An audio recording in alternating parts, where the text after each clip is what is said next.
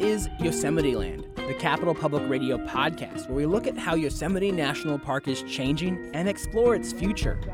I'm your host, Ezra David Romero. Oh, yeah. They're on top of that. Oh, wow. Yosemite Park climbing ranger Bud Miller is helping a group of tourists from Australia find climbers through a telescope. We're in a meadow in the middle of Yosemite Valley, and we're looking at one of the most famous rock formations in the park.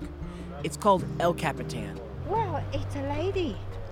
It's a uh, man and a woman. Yeah, that's and right. I actually know them. Her name's Caro, and she's a really famous climber from Germany that spends a lot of time in South America. And he's a Norwegian climber named Eric who's trying to do the entire thing in one day. Climbers are sort of worshipped in Yosemite, but it wasn't always that way. The sport is something that continues to alter Yosemite's identity because of how popular it is. And the people who scale these cliffs in the park say the granite walls here offer some of the best climbing on Earth. Climbers used to be like the bandits or pirates of Yosemite, and that's almost entirely changed. Tourists gawk at them through telescopes, and huge sporting companies sponsor them. There's big money in climbing, but at the same time, climbers are also tourists. And to me, what they do almost feels like selfie culture on steroids. In this episode, I'll introduce you to some rock climbing gods of the past and present, names like Alex Honnold. We'll also talk about how indoor rock climbing gyms are introducing more and more people to the park. That's a good thing and bad. And also, once again, we come back to the issue of whether there's just too many people visiting this part of the Sierra Nevada. Welcome to Yosemite Land. Almost every climber I spoke with has this unofficial love affair with El Capitan. It's this giant rock formation that towers 3,000 feet above Yosemite Valley. In its own way, the rock beckons people to the park, and it does the same thing for me. When I drive into Yosemite Valley coming through Tunnel View, you come around the corner and you see this giant nose in the park. It's so huge and beautiful, and I often just stand in meadows and stare at it, and I have like a thousand pictures on my phone of it. And Ken Yeager is one of these people who's just like me, but he's been in the park for a very long time. When he was 13, he begged his dad to stop, and then he rushed out of the car and touched it for the first time. It was like sparks going into my hand. It was just really intense. Up to that point, I had never felt so strongly about anything. Changed my life. I just became infatuated with the place. At 17, he moved to Yosemite, and 40 years later, he still lives here. What Ken's most known for is changing the public's perception of rock climbers. Climbers weren't always loved. They'd stay in the park for months at a time, scrounge for food, and many lived the party life with drugs and alcohol. We had no money, so we weren't very welcome because we weren't adding to the economy up here. Like taking showers. Sometimes, you know, you'd have to sneak in. It kind of forced you to be a criminal. Suddenly, security or the rangers be there, and you, you're running, grabbing your clothes and running for it. Ken says the Stoneman Meadow riot of 1970 made things worse for climbers because rangers confused them with protesters. The meadow was a popular place for youth to hang out in the 1960s, and the riot was over the purpose and use of Yosemite, and especially in iconic spots like Stoneman Meadow. Here's archived audio from Smithsonian Magazine. There are people who are hurt. A lot of people are hurt. There are clubs and sticks. It's now a wholesale riot. Today, Ken runs the Yosemite Rock Climbing Association, and he wants to open a rock climbing museum in Yosemite. He's fought for change that's both helped climbers and the environment here.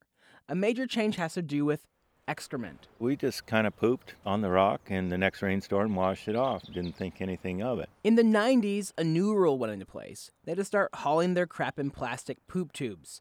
Ken had me in a fit of giggles over a moment when law enforcement thought a poop tube was a bomb. They found this four inch PVC pipe leaning against a dumpster down at Devil's Elbow at the picnic area there. I go, oh, I know what that is. Um, and they go, well, we got the bomb squads out there. We're going to blow it up. And I go, well, if you let me through, I'll defuse it for you. And I was just kind of laughing because I knew what it was, but they actually blew it up. Ken says the base of cliffs in the park are a lot cleaner now, and he says this helped climbers gain respect.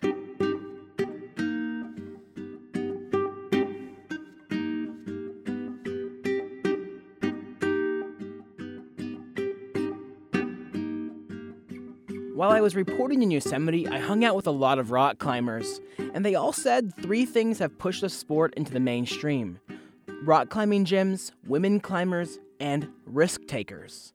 All this has been great for bringing diversity to Yosemite. I met a group of climbers that lived in the park during the 70s. We met at a memorial for this famous rock climber named Jim Bridwell. Here's Rick Accomazzo, Mike Graham, and Rob Muir. We were like the lost boys and the occasional girl in this dream world here where we could live for climbing. We all learned outdoors, and that makes a big difference. People progress a lot faster today in the rock gyms. I don't remember really training. We went climbing. Workout has become almost as important as the climb they're, itself. They're better than Yeah, we they're are better now, than we but- were. Yeah. let's, let's get that straight. Yeah. Um, These guys say gyms have changed who climbs, from a select few to all sorts of people.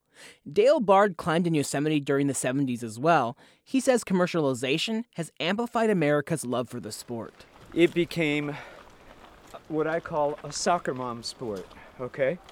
Mom drops off kid, kid goes into the gym, boulders. The kid finds out he's talented. So you do get these extraordinary rock climbers that probably wouldn't have touched it if it weren't so accessible. To find out just how real this idea is, I met up with James Mullerlally at Pipeworks, a gym in Sacramento a few hours northwest of Yosemite. He's climbed for three years. There should be no noise. That means that that's not rubber rubbing into the wall.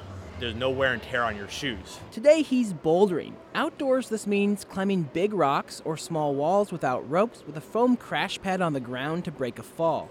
In the gym, it's similar. What are you gonna do? This Black V5 that was set by Ryan. Go to the top. So, the first time James climbed, his brother took him up a route on Half Dome. A route is a path up a cliff or a wall that climbers navigate. It's sort of like a trail for hikers. And Half Dome is the iconic formation with a flat face in the park. It's also in the logo of our podcast. That exposure made me feel alone, me and the rock, but I had this piece of rope holding me on. It brought the fear a little bit in. It kind of let me know what I'm doing and the danger of it. Because he trains in the gym, James says he has more confidence outdoors. Just because the style out in Yosemite is just so much different than anywhere else, a lot more headier. Heady meaning scary. It's a little more spaced out. And so in the gym, the rope climbing aspect has helped me go for the move, knowing that it's going to be fine because of the system is safe. Ellen Baker climbs at Pipeworks too. She got her start climbing at 11 years old, and she says climbing indoors made her brave when scaling Yosemite's granite cliffs. When I was surrounded by the giant rock features out there, I was like, okay, that would be super cool to get up one of those. What do I need to do to learn how to do this? But Ellen says the strength she found on the wall doesn't always translate to the outside world. A lot of people are going out there strong, but a lot of people are kind of scary to climb with and to watch climb because you're like, you have no idea what you're doing. Yes, you are like super strong and you look awesome out there, but maybe check your systems and if you are not with someone you trust, you can get in some really bad situations. The gym didn't teach Ellen the unexpected, though. Think animals, weather, and falling rocks. Earlier this year, she was attacked by birds while climbing in Spain. These two birds were protecting their nest. I saw them and they started squawking at me. They were aiming for my eyes. I have bird talon marks in my helmet. They were just trying to protect their nest, and I shouldn't have been there. Ellen teaches climbing as well and says more than 90% of her students are female. Climbers like Hannah Hall say women are defying stereotypes about the sport. Hannah climbs really, really hard, and she says she strived a lot to not be considered what she calls the girlfriend climber. I know a lot of strong females feel this way, you know, like their worst fear. Because climbing was a male dominated sport for so long and now it's not. They bring the girl out because the girl was cute and they were trying to, like, you know, get in their pants or something. And, like, and so it was always this girl kind of like flailing and struggling.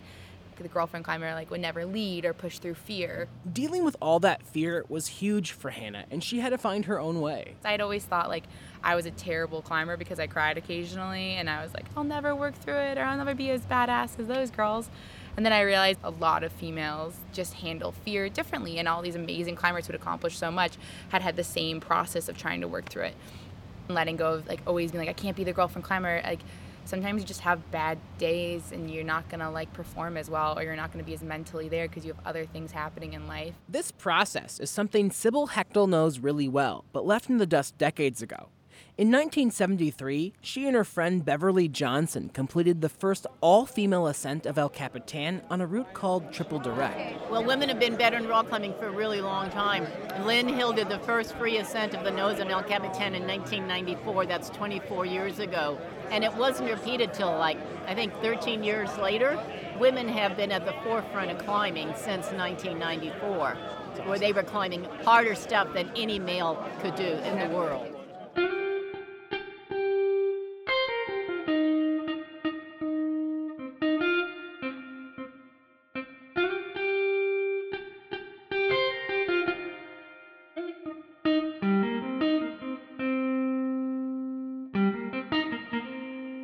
Far in this episode, we've talked about how simple changes have altered the park. But what does this sport mean to Yosemite and how is it changing the park? Rock climbers say it's changing everything because it's influencing more and more people to visit Yosemite and diversifying who comes. Tommy Caldwell and Alex Honnold are encouraging this change. The 30 somethings are pretty famous and climbed as a team up the nose of El Capitan in less than two hours this summer, setting a record on one of the most iconic routes up El Cap. Here's Alex. I feel like a big part of my success has been because I grew up in the gym and I was slightly stronger than the generation before me.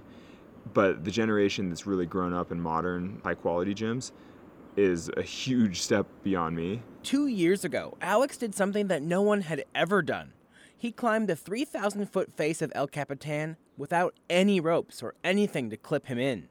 This was his dream, and it made him somewhat of a celebrity. I think that my next step is harder free climbing and maybe climbing some uh, hard free routes in a day. My personal vision is maybe a little bit tapped out. You know, like I've kind of lived a few of my dreams and I've done a lot of the things that I aspired to do. And so I think that in a lot of ways, it'll take younger people who are like hungrier to show up and sort of push beyond whatever that is. You know, I don't know if I'll be able to keep pushing climbing at all. And I don't know if I'll want to. Tommy Caldwell often climbs with Alex. I met up with him by his van after the duo attempted to scale El Capitan. Today I took a hundred foot fall. Did that hurt? So, it didn't hurt actually. It you was fall totally when you fine. hit the rock, or what? I just fell and I was in a place where there was no ledges below me or anything. That moment yeah. sounds frightening to me. Yeah, no, it's super frightening for sure. When Tommy fell, he was about a thousand feet up in the air. Tommy says the future of climbing in the park is going to be about free climbing and free soloing. That's where people climb routes with as little material as possible or none. For the first 15 years of the time that I was climbing on El Cap, El Cap would get free climbed like once a year. At this moment, there's probably six or seven parties free climbing on it.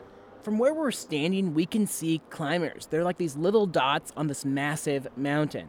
And you know, interviewing all these climbers kind of makes me want to climb outdoors, but I don't think I have it in me to climb these massive mountains and stay the night on a 3,000 foot cliff. It sounds terrifying, but for a lot of people, it's invigorating and it's a, this adrenaline pumping thing.